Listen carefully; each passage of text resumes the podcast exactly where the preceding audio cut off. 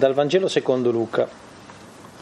Ora Gesù, pieno di Spirito Santo, ritornò dal Giordano ed era condotto nello Spirito Santo nel deserto per 40 giorni tentato dal diavolo e non mangiò nulla in quei giorni.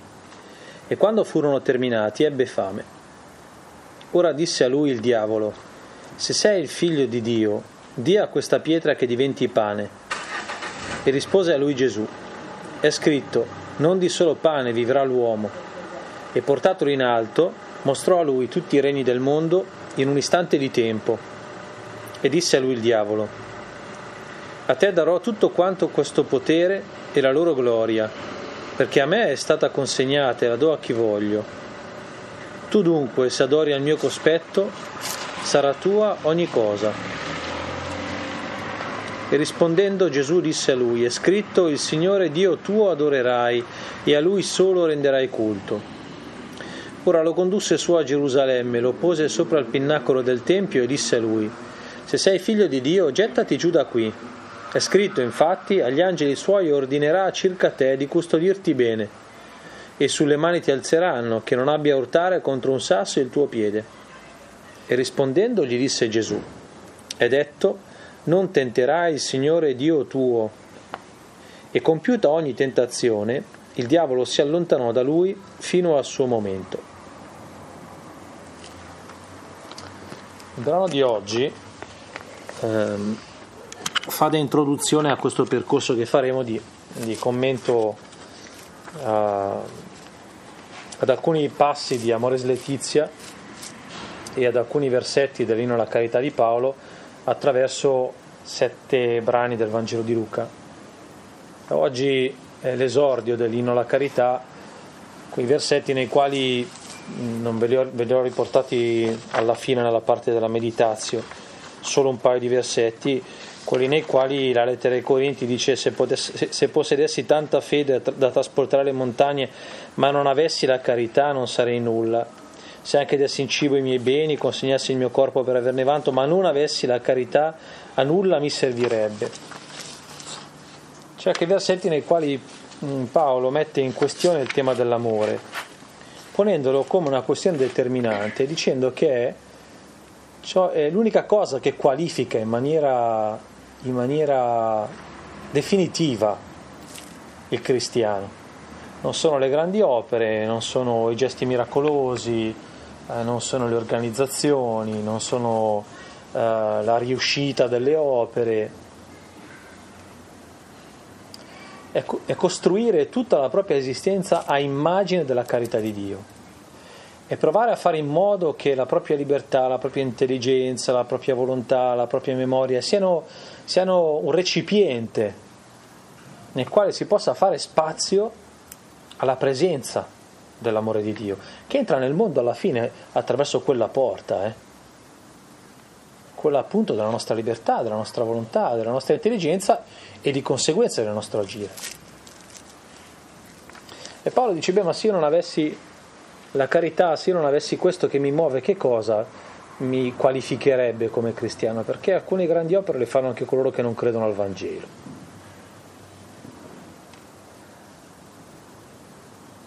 E sono, c'è un passaggio di Amores Letizia, il numero 89-90, nei quali il Papa pone una questione simile, dice ma qui, qui se possiamo stare a parlare di, di unione coniugale, di, anche questo l'ho riportato nella parte della meditazione, di unione coniugale, di fedeltà, di reciprocità, di dono, eccetera, eccetera, però se noi non custodiamo, non coltiviamo, non facciamo crescere, non consolidiamo, non approfondiamo quel dono d'amore che sta a fondamento del vincolo coniugale, dove, dove pensiamo di poter arrivare? Come, come possiamo pensare che si realizzi quell'ideale di comunione che abbiamo messo come progetto della nostra vita? Ed è interessante rileggere le tentazioni eh, di Gesù nel deserto sotto questa prospettiva. Cioè provare a rileggere come una messa in questione da parte del Satana, da parte del, del diavolo, del divisore, una messa in questione della qualità dell'amore che muove Gesù. eh, della qualità delle sue relazioni, della, della, potremmo dire della natura delle sue relazioni. Il tentatore in fondo fa un po' questo, perché quello che, che qualifica una persona, sì, sono le sue caratteristiche, sono il suo temperamento, sono... Però se uno vuole davvero conoscere una persona, guarda come, come si muove dentro il mondo delle relazioni nei confronti degli altri, nei confronti delle cose, nei confronti di Dio. E infatti l'identità di Gesù viene toccata e viene toccata nella sua qualità. Questo è quello che fa. Questo che fa il, il diavolo. Allora è interessante provare a leggere le tentazioni da questa prospettiva, ma come Gesù custodisce l'amore? Possiamo immaginare che quel momento di tentazione, quel tempo di tentazione, o che tutte le tentazioni di Gesù abbiano avuto alla fine questa risposta, ma se io non avessi l'amore del Padre, che cosa sarei? Un po' risponde così al demonio, eh? se vi ricordate, dopo lo, lo, approfondiremo, però se avete fatto attenzione, eh, il Signore Dio tuo adorerai e lo solo renderai culto la maniera per dire ma se io non avessi l'amore del padre che cosa sarei? Allora proveremo a entrare un po' dentro questo brano delle tentazioni da questa prospettiva, nella parte soprattutto della, della meditazione, nella lezione cerchiamo di far emergere quelli che sono i messaggi propri del racconto che Luca costruisce. Dove ci troviamo? Come al solito è opportuno fare una contestualizzazione, cioè chiedersi dove siamo, che cosa ha preceduto questo racconto, quali possono essere già i, gli orizzonti tematici che Luca ha impostato e che fanno da sfondo al racconto. Qui ci troviamo all'inizio del Vangelo di Luca. Eh, Luca ha, fatto, ha, ha, già, ha già sviluppato i racconti dell'infanzia che conoscete bene e subito dopo i racconti dell'infanzia Luca piazza quello che si chiama trittico sinottico, che è una terna di racconti che ci sono in tutti e tre i Vangeli sinottici subito prima dell'inizio del ministero pubblico di Gesù. Sapete che i tre sinottici sono Matteo, Marco e Luca, si chiamano sinottici perché si assomigliano, ecco, il senso è quello lì. E all'inizio tutti e tre i, Vangeli, appena prima del, dell'inizio del ministero pubblico di Gesù, mettono questa terna di, di episodi, la predicazione di Giovanni il Battista, il battesimo di Gesù e le tentazioni di Gesù eh, nel deserto. Lo fanno per ragioni differenti, con sfumature diverse, con accentuazioni differenti. Anche Luca lo fa. E anche se mh, possono avere delle sfumature differenti, Luca ha le sue, però qual è il tema che lega questo trittico? Fondamentalmente è il tema dell'identità di Gesù. È declinato, eh, oppure hanno proposto da prospettive differenti. C'è un precursore che racconta di uno che verrà, ne mette in questione l'identità o perlomeno ne fa già un ritratto. Poi in Luca è molto vivace il ritratto di Giovanni Battista, eh, lo dipinge come uno che verrà, eh, che spazzerà l'aia col ventilabro, che, la, che getterà la pula nel fuoco, insomma lo descrive come uno, come uno insomma, di cui aver paura. Quindi l'identità gli viene tracciata da Giovanni il Battista, poi c'è, poi c'è la, il vocione del padre che apre il sipario del cielo e durante il battesimo grida questo è il figlio mio, è quello in cui io mi compiaccio, che vuol dire quello che io amo tanto, ma andrebbe proprio inteso, questo mi assomiglia, cioè siamo due gocce d'acqua, è proprio una roba eh, che meglio di così non mi poteva venire. E poi c'è la questione delle, e, e lì il tema dell'identità è palese e poi c'era il, il, brano delle tentazioni, anche questo è giocato tutto su questo tema. Le tentazioni hanno questo ritornello, tranne una, se sei figlio di Dio, evidentemente il tema dell'identità. Quindi le parole del Battista, che sono un termine di paragone, severo, eh, severo. La, luce, la voce del Padre dal cielo, come una luce pacificante, tu sei il mio figlio l'amato, e poi sussurri di Satana, tutto attorno al nome autentico dell'uomo di Nazareth. Ma chi è costui?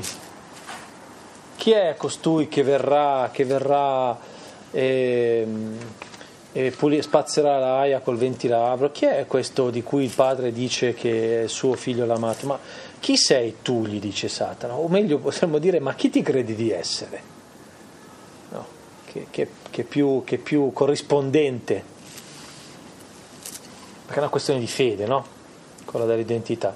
Chi ti credi di essere? gli dice il, il Satana. Quindi il contesto immediato, cioè quello subito precedente a quello delle tentazioni, è il battesimo. Qui Gesù, ancora grondante, appena uscito dalla piscina, si sta ancora asciugando fone, eh, da pam, deserto. C'è ancora quel clima lì.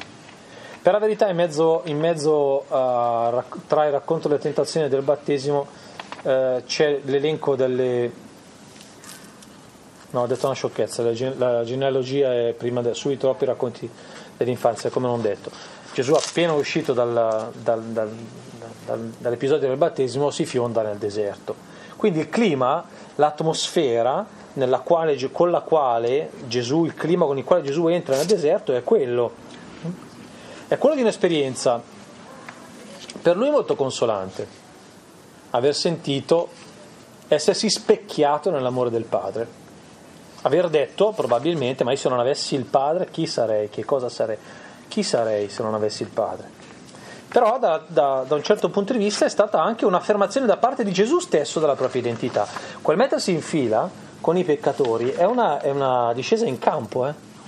è un prendere le parti di, è un solidarizzare con, è un immischiarsi, è un dire la pelle di questi è come la mia, la carne di questi è come la mia è il modo con cui Luca ci dice che l'incarnarsi di Gesù, cioè prendere, per usare un linguaggio più paolino, la carne del peccato degli uomini, non è solo qualcosa che gli è capitato, perché è nato da un grembo di donna, è qualcosa che dopo lui ha perseguito, ha scelto, ha voluto, in modo determinato, in modo tenace. Io voglio essere un uomo come gli altri uomini non è che perché si è trovato nei panni degli uomini, dice, mi è capitata, eh va bene, cioè mi è capitata. Eh. No, c'è una volontà di Gesù di assumere quella carne, fino a confondersi. Guardate che anche quando leggiamo che la gente di Nazareth si, eh, rimane stupita del fatto che da uno come lui vengano fuori cose meravigliose, le grazie escono da Gesù, è perché davvero il suo essersi mescolato con gli uomini era talmente reale che non si riconosceva, capite? Era irriconoscibile. Era un uomo come gli altri, ma nel vero senso della parola. Forse neanche le qualità umane erano risultate così, così non so, così elevate, così evidenti, così palesi da fargli dire, come quando da noi capita, quando magari uno entra in seminario, in effetti si vedeva che cioè lì quando vedono Gesù che fa tutti questi numeri, miracoli, predicazioni, eh, parlare, parlare, con autorità, con un'autorità maggiore di quella dei farisei, dicono ma, ma chi l'avrebbe mai detto, insomma, che da uno così poteva uscire qualcosa del genere? Cioè il talento non si era visto. Mm.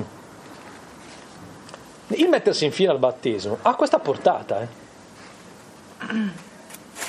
Gesù intraprende una strada precisa, quella del farsi fratello dell'uomo ferito, limitato, peccatore. Il mistero dell'incarnazione narrato nei Vangeli dell'infanzia qui diventa una determinazione. L'essere figlio, ma come è figlio di Dio Gesù? In un modo preciso, quello di prendere la carne degli uomini e farsi fratello, un fratello che non si vergogna di assumere la stessa veste dei peccatori. Questa è una solidarietà spiazzante. Immaginatevi Giovanni Battista che aveva minacciato fuoco e fiamme. E questo in fila con i peccatori. A solidarizzare con i peccatori e a passare per peccatore a sua volta. No ma tu non ne hai bisogno gli dice Giovanni. Gesù dai su Giovanni. Non hai capito quello che sto dicendo. Bella questa cosa Gesù. Io tutte le volte che mi fermo a contemplare il battesimo Gesù mi colpisce da morire. Da morire è una volontà quella di Dio, eh? di unirsi, di solidarizzare con, con, il nostro limite, con la nostra povertà, con il nostro peccato. Capite? Vuol dire che non ha ragione di esistere il volto di un Dio che non vede l'ora di punirci per il male che facciamo. Non ha ragione di esistere e infatti non esiste. Quello che Gesù fa al Giordano è l'accoglienza di un'identità che il Padre gli consegna e l'affermazione a sua volta di un'identità di sé e del Padre nella quale Gesù crede. È un atto di fede quello di Gesù. Ed è bellissimo. La scelta di Gesù a Giordano è confermata dalla voce del Padre, è una scelta buona. Sì, Gesù, va bene, la strada è quella giusta, così tu devi mostrare il mio volto.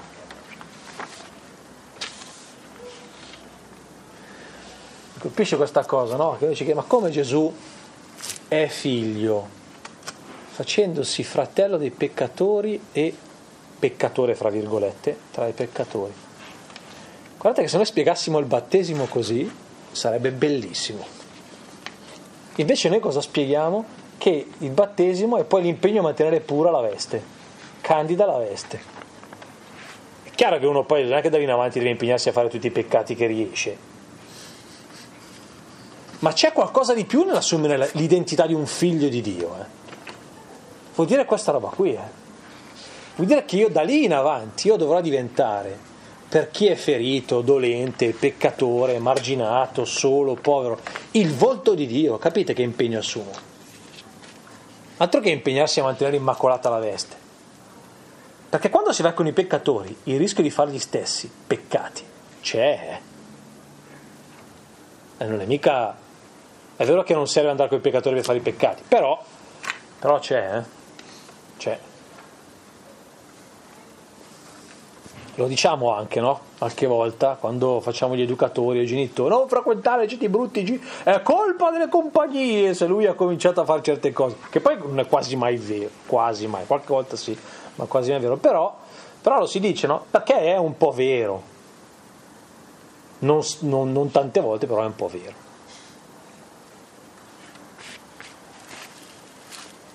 E poi c'è il rischio di infamare la reputazione, di non risultare attendibili, di passare per quelli che non sanno distinguere il male dal bene, eh, passare per quelli che non hanno il coraggio di dire ciò che è male e ciò che è bene, tutte queste cose qua.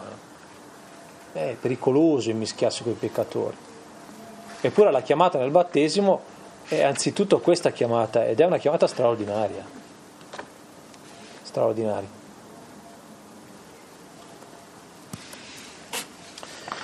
È talmente straordinaria che, che il padre si commuove eh, e dice questo è mio figlio l'amato. E esattamente per questo da lì comincia il tempo della tentazione, perché quella è una scelta buona. Quella è una scelta buona e per questo deve essere messa alla prova. Se una scelta non è buona, il tentatore mica si muove, c'è altro da fare, ti sei già arrangiato da solo. E io che ci sto a fare? Non spreca tempo con chi, con chi già ha scelto il male, il tentatore. Ma per chi ha fatto una scelta buona, per chi è orientato sulla strada del bene, lì è pane per i suoi denti. È lì che inizia. Noi qualche volta diciamo, ah, ho fatto la scelta giusta, perché faccio così tanta fatica adesso a portarla avanti? Ma mi sembrava di aver scelto bene, però faccio un sacco di fatica, trovo un sacco di problemi, trovo un sacco di difficoltà, mi sembra la persona giusta, però, però questo volere bene mi crea un sacco, faccio fatica allora forse non è la persona giusta, allora forse non è la scelta giusta, allora probabilmente non ho scelto la strada giusta, allora... Qui sembra il Vangelo dire il contrario, che quando fai la scelta giusta iniziano i problemi, che quando invece scegli il male di problemi non ce ne sono, lo diciamo anche noi, quello lì è un disgraziato e non c'ha mai neanche un problema, lo diciamo anche noi, ci viene da dirlo, poi non è proprio vero neanche questo, però ci viene da dirlo, no? Eh, quelli lì che sono dei delinquenti gli va sempre bene tutto.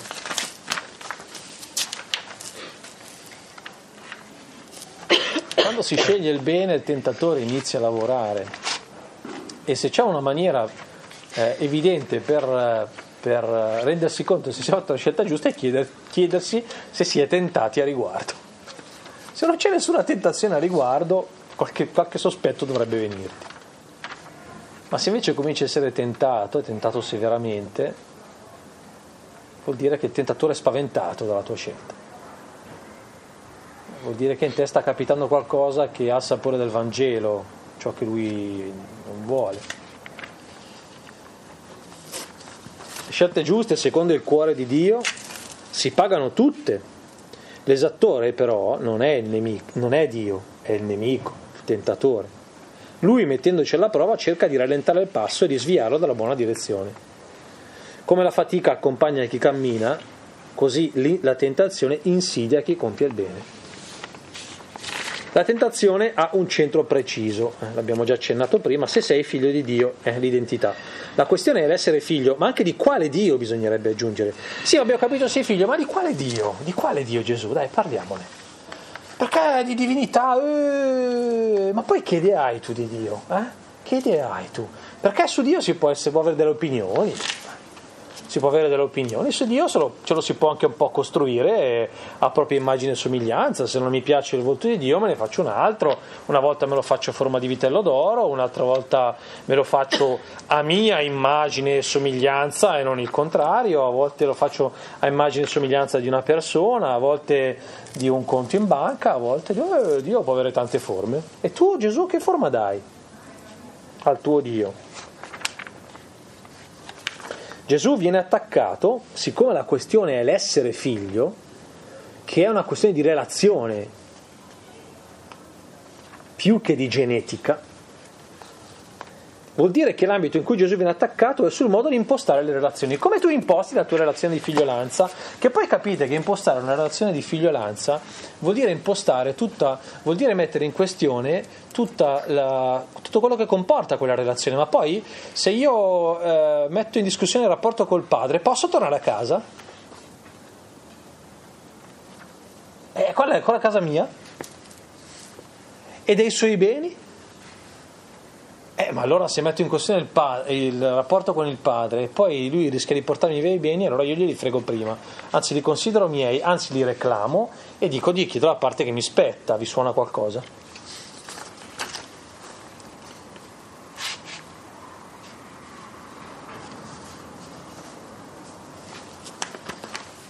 Il tema è la relazione, quindi, no? E quindi è una relazione che non va a toccare solo il rapporto con il padre, ma il modo di impostare le relazioni di Gesù. Perché poi in quelle si vede l'impatto più forte del modo in cui Gesù traduce l'essere figlio e di quale padre intende esserlo. Capita così anche per noi. Non so se ci avete mai fatto caso, ma eh, dei genitori noi prendiamo tantissimo anche il modo con cui viviamo i rapporti con gli altri No, uno cresce dicendo ah, io con il mio figlio non mi comporterò mai come mia madre si è comportata con me.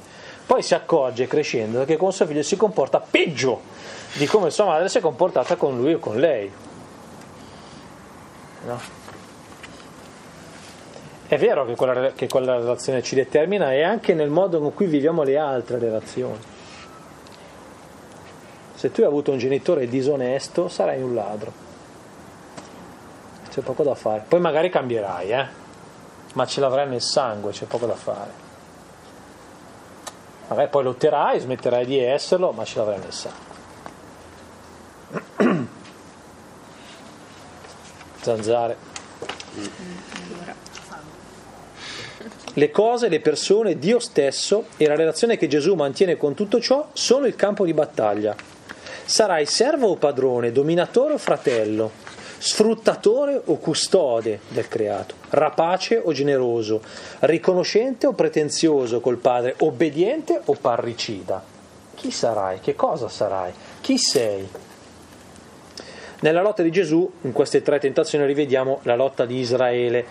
Il richiamo alle tentazioni di Israele nel deserto eh, è un po' più chiaro, un po' più forte in Matteo, dove lo schema anche della triplice tentazione, eh, le tentazioni sulle cose, sulle relazioni e su Dio è un po' più, più rispettato. Luca invece non lo rispetta tanto, scambia anche eh, le tentazioni. In Matteo la seconda tentazione di Luca sta al terzo posto e viceversa, eh, cambia l'ordine. Questo probabilmente ci dice che Luca non era tanto interessato a richiamare le tentazioni di Israele, però comunque sullo sfondo restano, ma sono anche le tentazioni della Chiesa, sono le tentazioni di ogni uomo in fondo. Queste tentazioni fondamentali sulle cose su, sulle relazioni, su Dio. Nella risposta di Gesù, nella risposta, di Gesù, nella risposta Gesù rigetta l'idea di un messia, di un messia assistenzialista, eh? io sono venuto per dare il pane a tutti, per risolvere i problemi, un messia politico, hm? il potere, ci ridà potere, e un messia miracolista, convinco, converto con, con la potenza dei segni prodigiosi. In questo rigetto hm, di Gesù possiamo leggere il criterio per orientare la nostra reazione alle tentazioni. Il modo con cui Gesù rigetta, c'è un'indicazione precisa. Come si fa a rispondere al tentatore?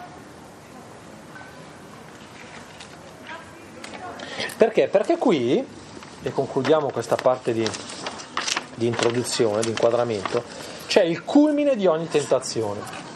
Cioè, che cosa fa Luca? Qui costruisce, un, insieme agli altri evangelisti, costruiscono uno schemino eh, che è una mappa concettuale.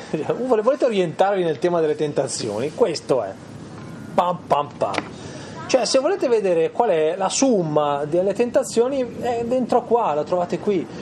O, o potremmo anche dire così: qui c'è descritto Gesù che raggiunge il culmine della tentazione, il massimo dell'essere tentato, più di così non può essere tentato. La forma più radicale di tentazione è questa tripletta qua, ecco, traducetela con le espressioni che vi danno più l'idea.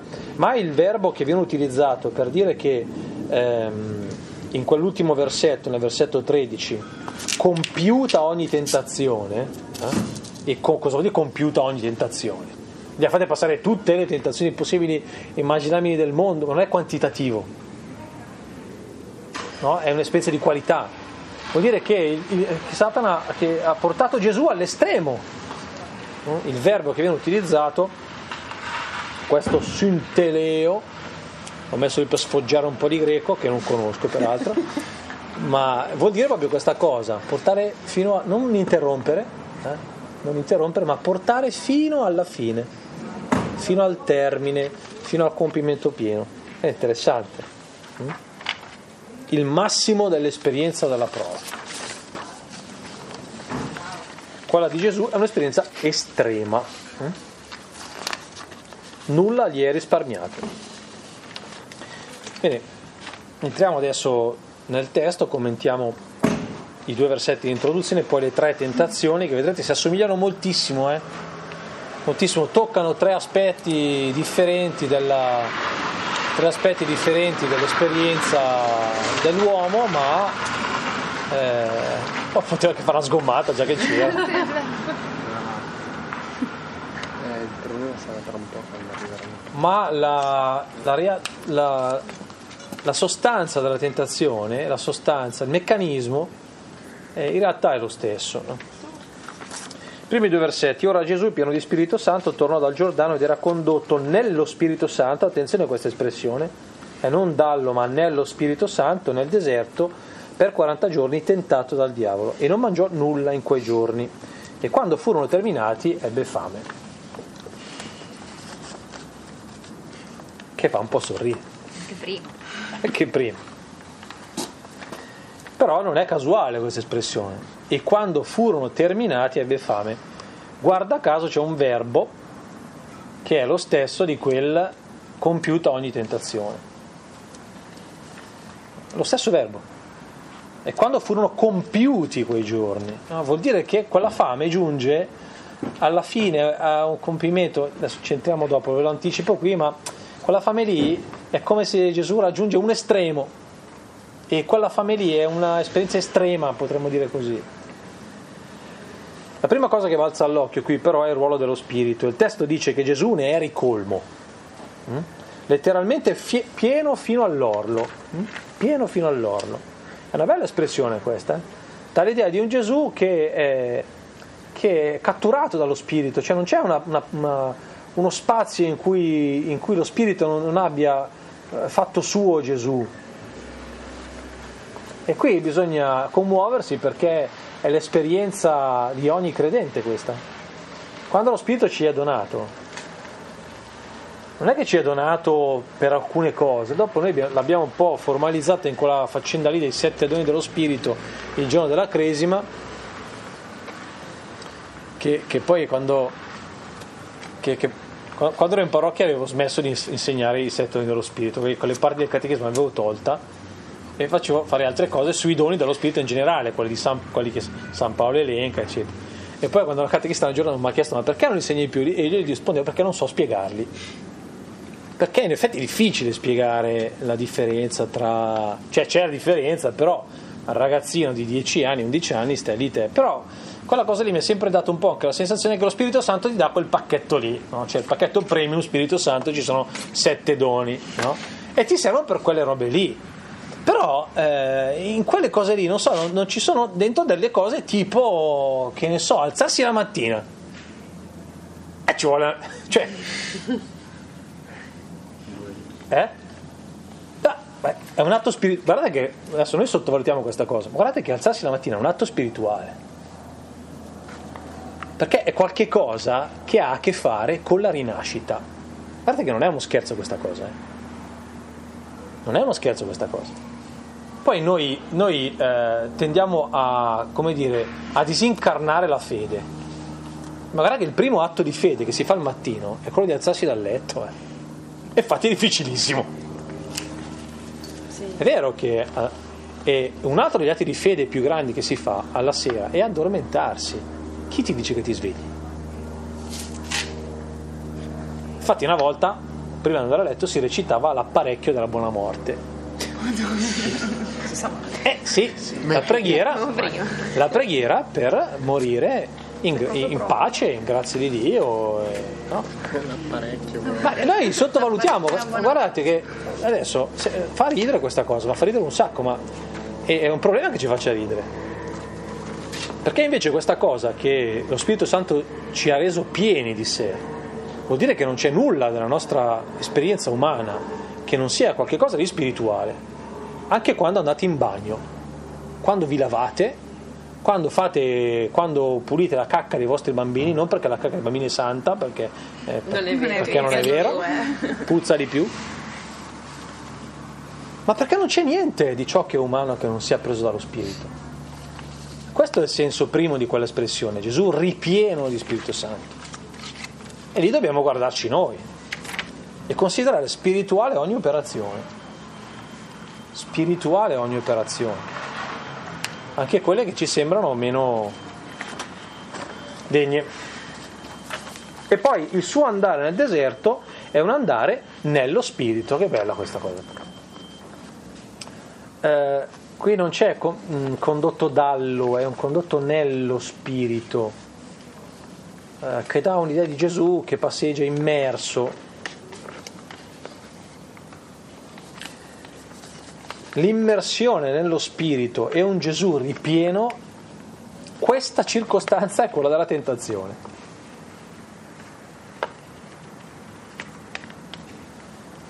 Interessante, eh? Quando uno è più pieno di Spirito Santo, quando uno pacifico e beato passeggia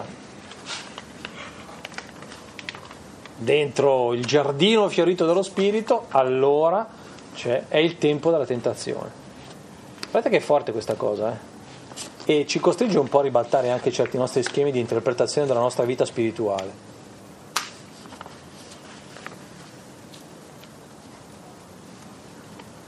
Ah, io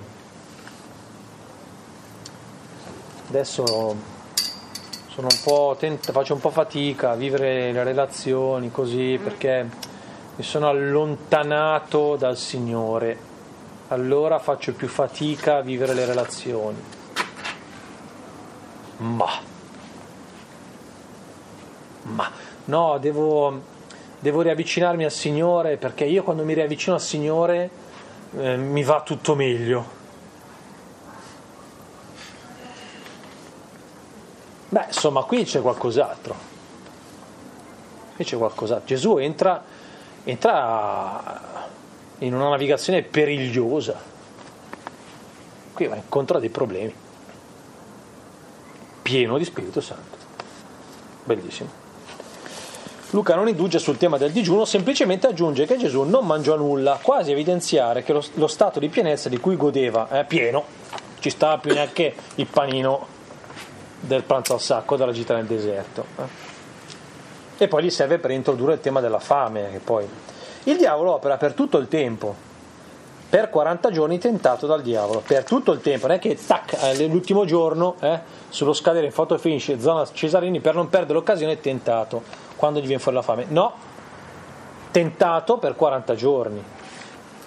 Quei 40 giorni sono gli anni di Israele del, nel deserto, è una vita intera, una generazione 40, gio- 40 giorni, sono i 40 anni. Eh? Tutta la vita è sottoposta alla prova, questo vuol dire, quei 40 giorni per dire guardate che non c'è parte dell'esistenza in cui... A questo proposito è interessante notare che la parola tentazione, bellissimo ho scoperta eh, preparando questa lezione, non lo sapevo prima, sapevo la parola greca da cui proveniva, ma la radice, il senso originale della parola, quella parola che, che è peirazzo, sempre per sfoggiare un po' di greco, non so, però è interessante, vuol dire trapassare con una punta. Interessante questa cosa. Trapassare con una punta. Oppure ha senso anche dell'oltrepassare, dell'oltrepassare, del guadare. Bella questa immagine, la tentazione è un guado la prova è un guado. E occhio però che nel guado si può morire però. Eh. Mar rosso. Eh, certo. No. È pericoloso. È, è, è, interessante proprio il fatto che da quella parola greca, per aso, vengono un sacco di parole italiane. Esperienza, esperto, perito e perire anche. Perire. C'è tutta quest'area semantica. Eh? Dunque la, la prova è qualcosa che segna un passaggio che determina un cambiamento molto forte. Qualche cosa che ha a che fare, come tutti i cambiamenti molto forti, con la vita e la morte. Eh? Perché tutti i cambiamenti, quelli seri, sono una questione di vita o di morte. Questa tentazione è un passaggio di vita o di morte. La prova è un passaggio di vita e di morte. Quando si passa nasce qualcosa di nuovo e muore anche qualcosa, forse sempre. Forse sempre nella prova. Qualcosa muore, qualcosa nasce. E il diavolo sottopone Gesù a questo passaggio. Lui è il divisore, colui che ci separa separa da chi? Da colui che è la sorgente della nostra vita, ci separa da Dio, ci separa dalla sua parola, quella che dà senso alla nostra vita. Infatti con Gesù parte così, tenta di separare Gesù dalla parola che lo costituisce, quella tu sei il mio figlio l'amato, eh, il diavolo vuole separare Gesù da questa parola, ma non dar retta quella voce lì, ma, ma sei, hai sentito bene, sei sicuro? Che ti sei confuso, hai sentito male, c'è un sacco di gente magari la cosa ti ha un po' la suggestione, sai com'è, no? Quindi quello che c'è in pericolo è la relazione con il Padre. E eh, la triplice tentazione giunge, anche se è stato tentato per 40 giorni, questo racconto giunge al culmine di quei giorni, eh, l'ho già accennato prima, c'è un culmine, è, è la fine di un percorso, la, la cima di un, di, un, di un, cammino, una vetta e, e alla fine non c'è più di così, insomma. E lì tocca la fame. Potremmo dire che toccare la dimensione della fame è un culmine, è un passaggio terminale, un compimento. Cosa vuol dire questa cosa? Vuol dire che qui probabilmente c'è anche l'idea di, una, di un percorso verso il basso che Gesù compie, ma poi anche del, dell'andare a raggiungere quelle parti che sono le più quelle meno, quelle meno, nobili, quelle che non governiamo, la fame non si governa, si sente, si patisce la fame, non, non è che si cerca di farla tacere, ma non è una cosa che uno governa, il senso della fame. Quindi quelle cose che, non, che uno non fanno parte neanche un po' della sua volontà, sì, dopo fa parte della volontà cibarsi o meno, ma la fame o no, non è che può decidere di non sentirla. Ma più ancora la fame è la dimensione del bisogno, quella cosa che ci segnala che non siamo autosufficienti. Eh, quella cosa che ci segnala che la vita eh, ci appartiene, ma noi non siamo la vita. Noi abbiamo la vita, ma non siamo la vita. È forte questa cosa. Eh? La fame, la sete, il, la, il freddo, cioè il senso di nudità, il dolore, la malattia, la paura della morte ci segnalano questa cosa. La fame, il senso del bisogno ci, ci, ci blocca, ci muove, ci fa diventare aggressivi perché sotto c'è la paura della morte in definitiva. Eh? Che è proprio questa consapevolezza. Io ho la vita ma non sono la vita. Cioè se me la tolgono non ce l'ho più. Se me la tolgono, qualcuno me la ruba, me la porta via, non ce l'ho più. Non posso ridarmela. E quindi ho bisogno di alimentarla, devo custodirla, devo difenderla. È l'istinto di sopravvivenza. Eh? Quindi potremmo dire che il culmine, no? il culmine di quei giorni è l'emergere anche in Gesù dell'istinto di sopravvivenza nei termini di una consapevolezza forte della non autosufficienza, ma non, come, in, non in modo consolante come ah, il Padre si occupa di me, come nel battesimo, no, no, in modo la, la, lacerante, in modo lacerante. Quella non autosufficienza che, che, che avvertiamo anche un po' come un'umiliazione, come un dover dipendere, come un... quando l'avvertiamo così ovviamente. Quando l'avvertiamo così è perché siamo fuori da quel tu sei il figlio mio l'amato.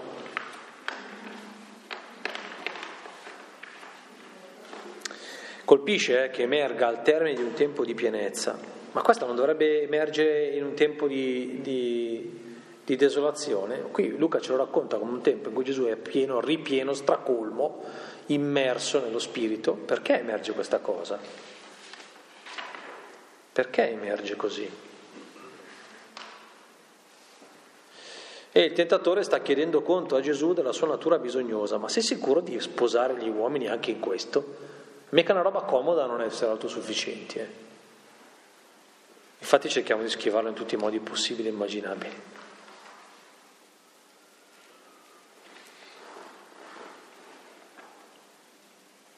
E quando arriviamo a non essere autosufficienti chiediamo di morire. E perché? Perché è lacerante. Sembra che ti sia tolta la libertà, la ragione dell'essere, della... È questo quello che Gesù tocca lì? Eh, non lo sappiamo, è un po' difficile dirlo questo, però possiamo immaginare che sia qualcosa che abbia a che fare con questo, con la radice della non autosufficienza, del colmare il bisogno, che anche Gesù ha toccato con mano. E il demonio eh, va, va a fondo a colpo di brutto con tre tentazioni che mettono in crisi tre tipi di fame, corrispondenti a tre ordini di relazioni, le abbiamo già dette, le cose, gli uomini Dio. Ora disse a lui il diavolo, versetto 30, se sei figlio di Dio, di, che questa pietra, di a questa pietra che diventi pane. E rispose a lui Gesù, è scritto, non di solo pane vivrà l'uomo. In Luca non conclude la citazione biblica Gesù, eh, la sapete come continua, ma di ogni parola che esce, vabbè. Non conclude, ma basta questo per vincere la disputa, questa è una disputa teologica, eh? è una disputa teologica. Chi è il Dio a cui fa riferimento e di cui sei immagine? E parte quella espressione, se sei figlio di Dio, non è eh, tanto un dubbio, questa è un'affermazione di, fa, di, fatto. Tu sei figlio di Dio, dai, lo sappiamo tutti e due. Eh, tu sei figlio di Dio, e quindi se sei figlio di Dio, tu, tu puoi dire a queste pietre che si trasformano in pane, punto. È evidente, è palese, cioè, cristallina la cosa, fallo. Il diavolo suggerisce un modo di essere figlio, lo fa con naturalezza, come una cosa ovvia, una logica conseguenza. Tu sei figlio di Dio, queste, hai fame, di che queste pietre diventino pane, ma eh, chi non lo farebbe? È la cosa più ovvia di questo mondo, è tuo potere, ogni potere. Se tu sei il figlio del creatore, sovverti la legge del creato. Se tu sei il figlio di colui che distribuisce i suoi beni agli uomini perché ne godano, approfitta Fallo adesso per te e poi diventa quello che sazia la fame di ogni uomo. Pensa che bello. Essere colui che sazia la fame di ogni uomo. che non gli fa più sentire il problema del pane, che non gli fa più sentire la fame. Pensa che bello questo, essere Messia così Gesù. Pensa che bello essere figlio di Dio così. E gli uomini non sentano più di aver bisogno del pane. Terribile. Voi volete dire che qualche volta quando noi pensiamo a risolvere il problema della fame nel mondo ci poniamo in questi termini? Questa è la fame. Io credo che un po' bisogna stare attenti a questa cosa, sapete?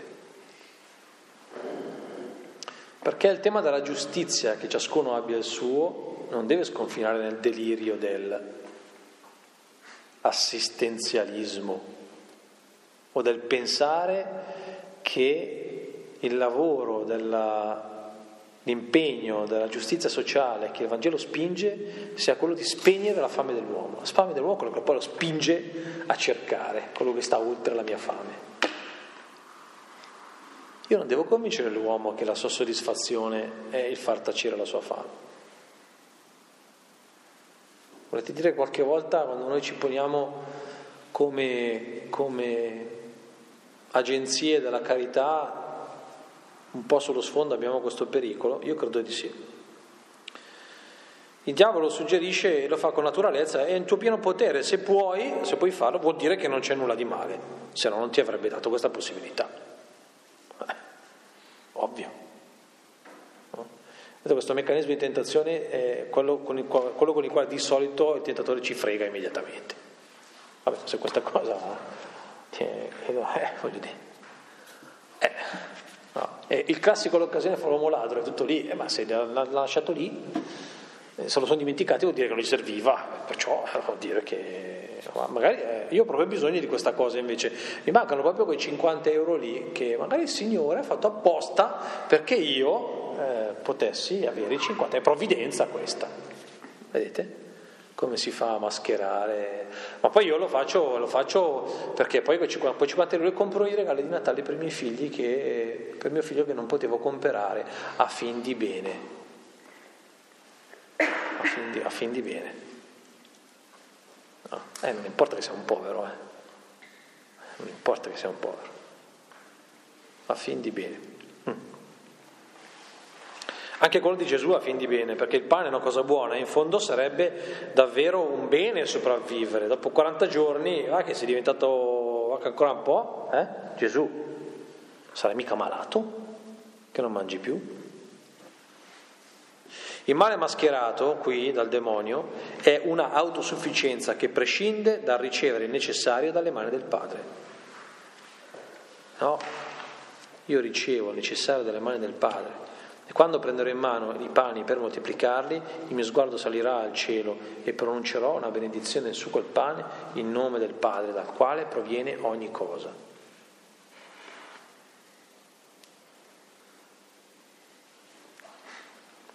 È un'autosufficienza che piega le leggi del mondo a proprio uso e consumo, che colloca il nutrirsi fuori dalla dinamica della condivisione. No, No, le bestie mangiano da soli, neanche le bestie qua. Ma gli uomini fanno del nutrire, del nutrirsi un nutrire sempre e quando non lo fanno somigliano alle bestie.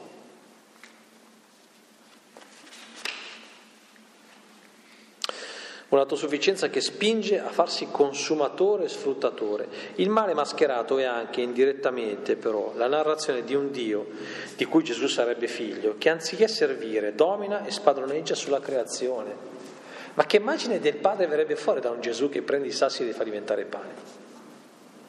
Eh, ma allora quando guarisce il paralitico sovverte le leggi del creato. Sì, ma porca miseria, ma lì è, è evidente il senso del, del, miracolo qual è, no? Quello deve percepire che Dio è salvezza. Che cosa c'entra le pietre in pane? No. Ha esclusivo proprio uso e consumo poi.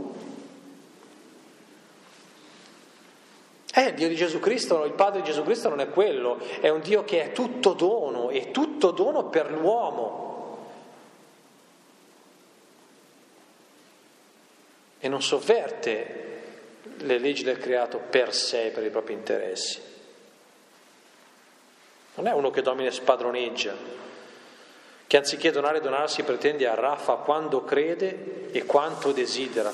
L'abbiamo raccontato noi quel Dio lì, che ti toglie quello che vuole quando gli interessa perché vuole farti convertire. E allora ti toglie una cosa perché così ti converte. Cioè, ma togliermi una cosa per, per, per convertirmi non, è, non è, è, è un ricatto, è un ricatto, sono i nostri ricatti educativi. Ti tolgo il, il cellulare se fai, che, se fai i compiti. No, al contrario. Se non, fai... se non fai i compiti ti tolgo il cellulare. Allora ti tolgo uh, la salute così tu cominci a credere in me e inizi a pregarmi. Spaventoso. Capite? Capite? Dio che spadroneggia, che prende quello che gli serve, quando gli serve, per darsi soddisfazione. E poi Gesù dice col cavolo. Non di solo pane, qual è il senso della risposta di Gesù? Una risposta molto bella perché qui la questione non è tanto di rinunciare al pane e poi noi dopo l'abbiamo fatto diventare eh, la, la, la frase motivatrice dei digiuni quaresimali. Non di solo pane vive l'uomo e giù di digiuni, ma qui il tema non è che il pane è una cosa cattiva, bisogna rinunciare al pane. Qui Gesù dice guarda che guarda che il pane io so cos'è, imparo a gestirlo a partire da una parola che mi illumina, ecco il senso qual è. Io vivo non di solo pane, ma c'è un'altra cosa che mi nutre. Sono due le cose che mi nutrono, sono il pane, cioè tutto ciò che mi dà nutrimento, il pane, l'acqua, quello che mi serve per scaldarmi, e la parola del Padre. Qui la questione è che non bisogna porre la soddisfazione del bisogno come primo, unico e ultimo obiettivo della vita. Si vive di pane e di parola. Si muore quando non si ha il pane, ma si muore anche quando non si ha la parola che illumina il pane. Infatti quando io non ho la parola che mi dice che questa è mia sorella, io potrò pensare che lei sia mia nemica e che il pane che c'è sulla tavola non è fatto per essere diviso ma è il mio pane. E lei sarà il nemico che vorrà rubare il mio pane. E diventa omicida. E il pane non è più il pane che dà la vita, capite? Cioè che, che alimenta, che nutre. È un pane mortale, avvelenato, velenoso, che avvelena le relazioni, capite? Quando i beni non sono illuminati dal faro della parola, che ti dice che vengono da Dio, che provengono da Dio come doni gratuiti, che li distribuisce a pioggia perché tu con i tuoi fratelli li condivida. Quando si spegne questo faro sui beni, non servono più per sostenere la vita, ma diventano occasione di morte. È sotto gli occhi di tutti, lo vedete? Lo vedete cosa succede? Mm?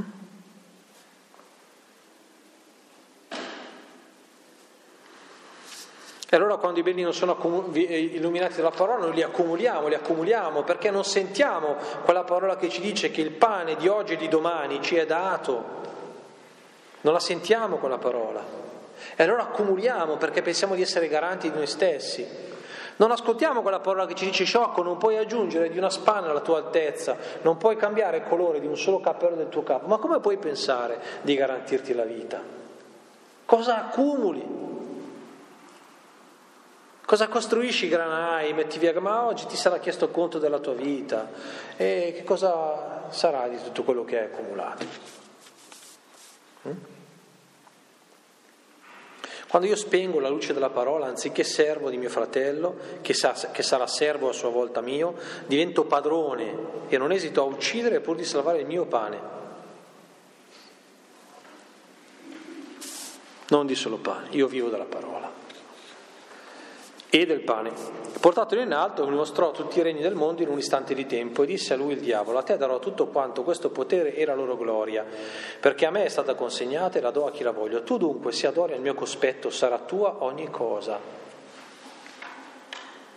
Questa parola adorare, la spiego subito, è un inchinarsi fino a terra, fino a far toccare con la fronte, fino a toccare il terreno con la fronte, è un baciare i piedi di è un baciare il terreno su cui cammino. È un'espressione molto forte questa. Eh. È un atto di sottomissione radicale, eh? è un atto di dipendenza radicale. È molto forte. Rispondendo Gesù disse, sta scritto, il Signore Dio tu adorerai, eccetera. Il diavolo porta in alto Gesù, eh? lui che era sceso nel punto più basso dell'umanità, mettendosi in fila con i peccatori. Fuori di lì Gesù non senti che puzza, su in alto dove l'aria è bella fina. No. E guarda con un colpo d'occhio tutti i regni del mondo, con un colpo d'occhio e in un istante. Spazio e tempo dominati in una frazione di secondo, il potere maggiore che cosa cerca l'uomo oggi? La parola d'ordine oggi qual è? Da, da oggi, da qualche decennio a questa parte ormai, velocità. Velocità. E poi che cosa, che cosa ci è permesso di fare la rete oggi? Di tenere sott'occhio tutto il mondo. Vedete? Vedete? Che prende forma e la velocità deve essere sempre spinta più. No? In quanto tempo posso essere a Roma oggi? Due ore e mezza. Quanto poteva essere a Roma dieci anni fa? Sei ore, più o meno, cinque ore, sei ore.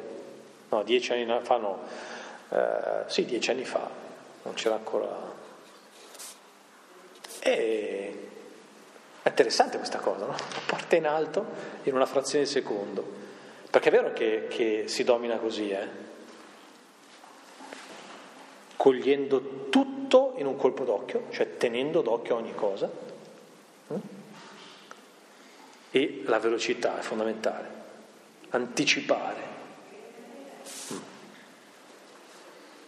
Stavolta non comincia affermando se sei il figlio di Dio, perché la proposta è esattamente l'opposta, gli chiede di essere suo figlio, il senso è questo, eh? il diavolo si propone come padre, offrendogli l'eredità dei suoi possedimenti, il potere è mio, te lo offro io, eh? vuoi essere il mio erede, dai, eh, ti chiedo solo una cosettina, ti chiedo solo di, di, eh? di baciare la terra su cui cammino, lo diciamo anche noi, no? Ah, guarda che tu di baciare la terra su cui io cammino, eh? perché si dice, no? Baciare i piedi.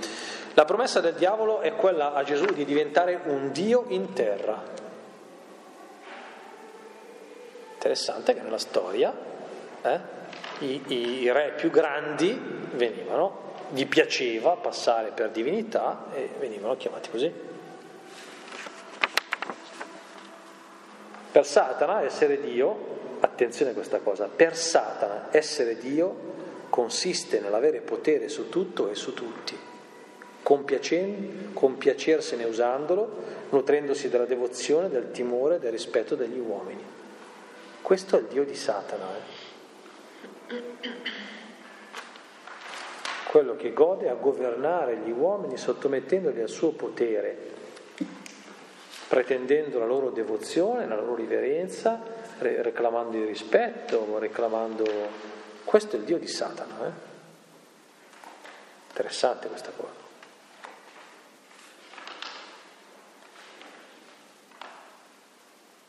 Spinge Gesù a inchinarsi. Questo che schiaccia, prostra, umilia è il Dio secondo il diavolo.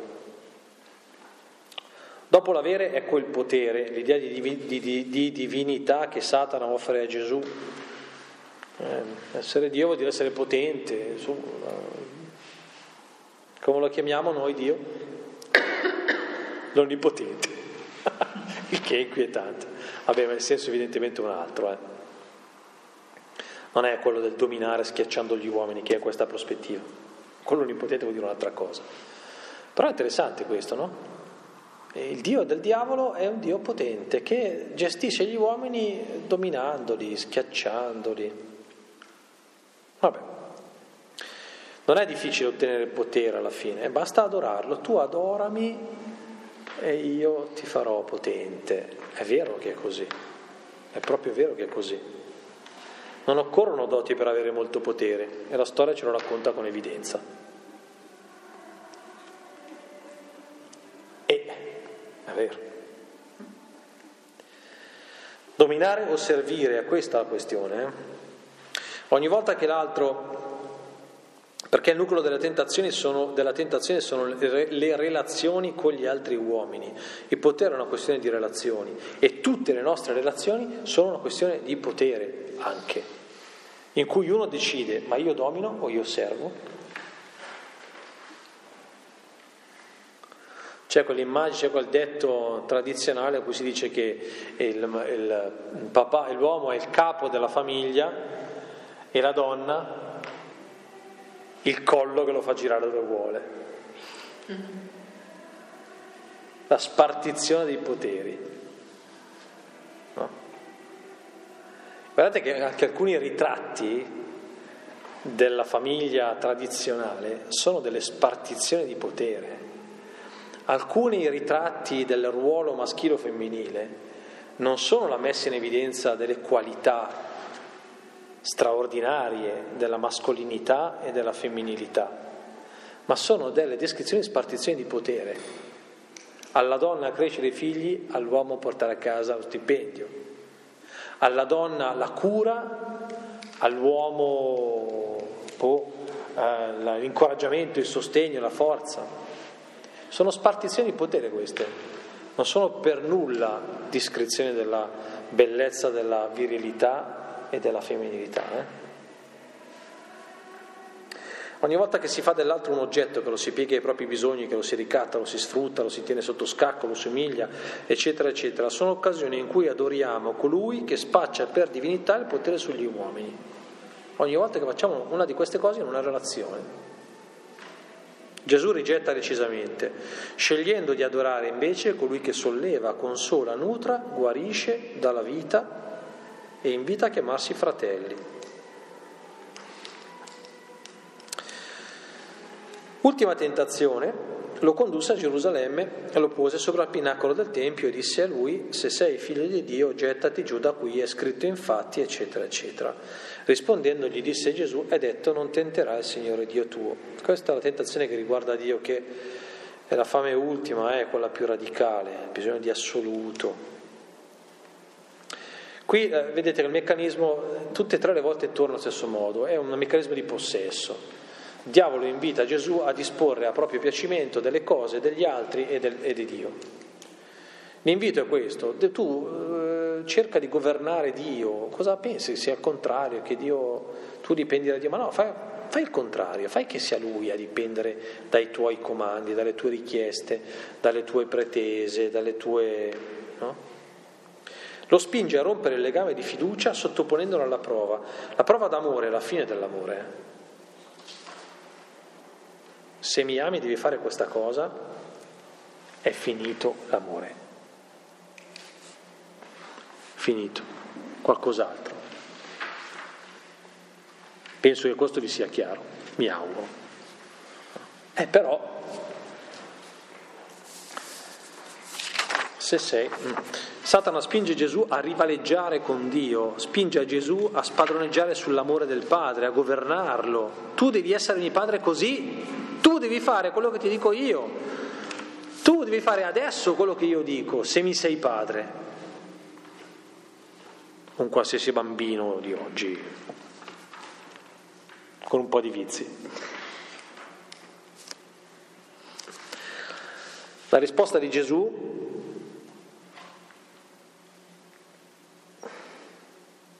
è in linea, come abbiamo avuto altri esempi, ma sono, sono troppo Vabbè, la risposta di Gesù è in linea con le altre due precedenti ed ha ancora la sostanza di una dichiarazione di identità, davvero Gesù ripieno di spirito, quello in cui si conosce figlio e per cui vede chiaramente il volto del Padre. Gesù vive nella totale fiducia per il Padre e ne prende tutti i tratti e tutti i connotati, rifiutandosi di manipolarlo, asservendolo ai propri interessi. Guardate che qui c'è proprio la tentazione dell'uomo più religioso, eh? quello che dice 10.000 rosari per far sì che Dio faccia quello che lui vuole con quella preghiera. Questa roba qua, eh? Questa roba qua. Guardate che il rosario degli amici polacchi attorno ai confini della Polonia per chiedere a Maria di preservarli dall'invasione dello straniero è questa roba qua, eh? È esattamente questa roba qua. Quella roba lì che i vescovi della Polonia hanno avallato è questa tentazione, quella di piegare Dio a una ideologia.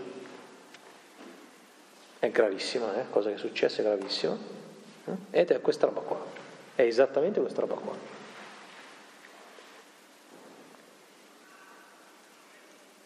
Perché anche quello che il diavolo dice a Gesù è buono, eh? gli suggerisce addirittura la parola di Dio, sta scritto, ma vedi che lo dice anche la parola di Dio? Lo dice anche la parola di Dio. No? Compiuta di tentazione, il diavolo si allontana da lui fino al suo momento. Cos'è questo momento? In greco c'è questa parola kairu, kairos, è l'occasione buona, è il momento giusto, la situazione perfetta. Il richiamo è alla preghiera nell'orto, il tempo dell'ora delle tenebre. Ma in realtà si può dire tutte quelle occasioni in cui Gesù si è trovato nella condizione di vedere messa in discussione questa identità. Per la meditazione vi propongo questi tre sentierini di riflessione che ripercorrono queste tre parole dell'amore Letizia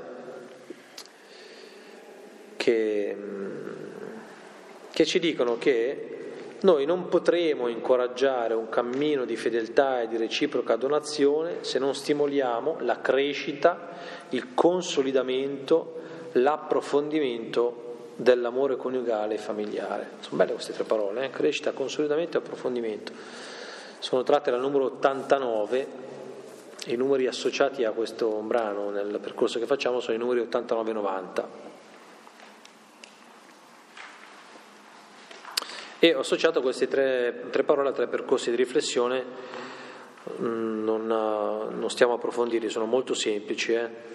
sono molto semplici, potete leggerveli da soli nella preghiera personale. Io ho messo stavolta, ve li metterò anche in tutte le altre volte, anche tre spunti brevi di contemplazio. Eh, sono la fase della preghiera in cui mi fermo a guardare quanto è bello il Signore. Anche questi sono semplici, non stiamo ad approfondirli.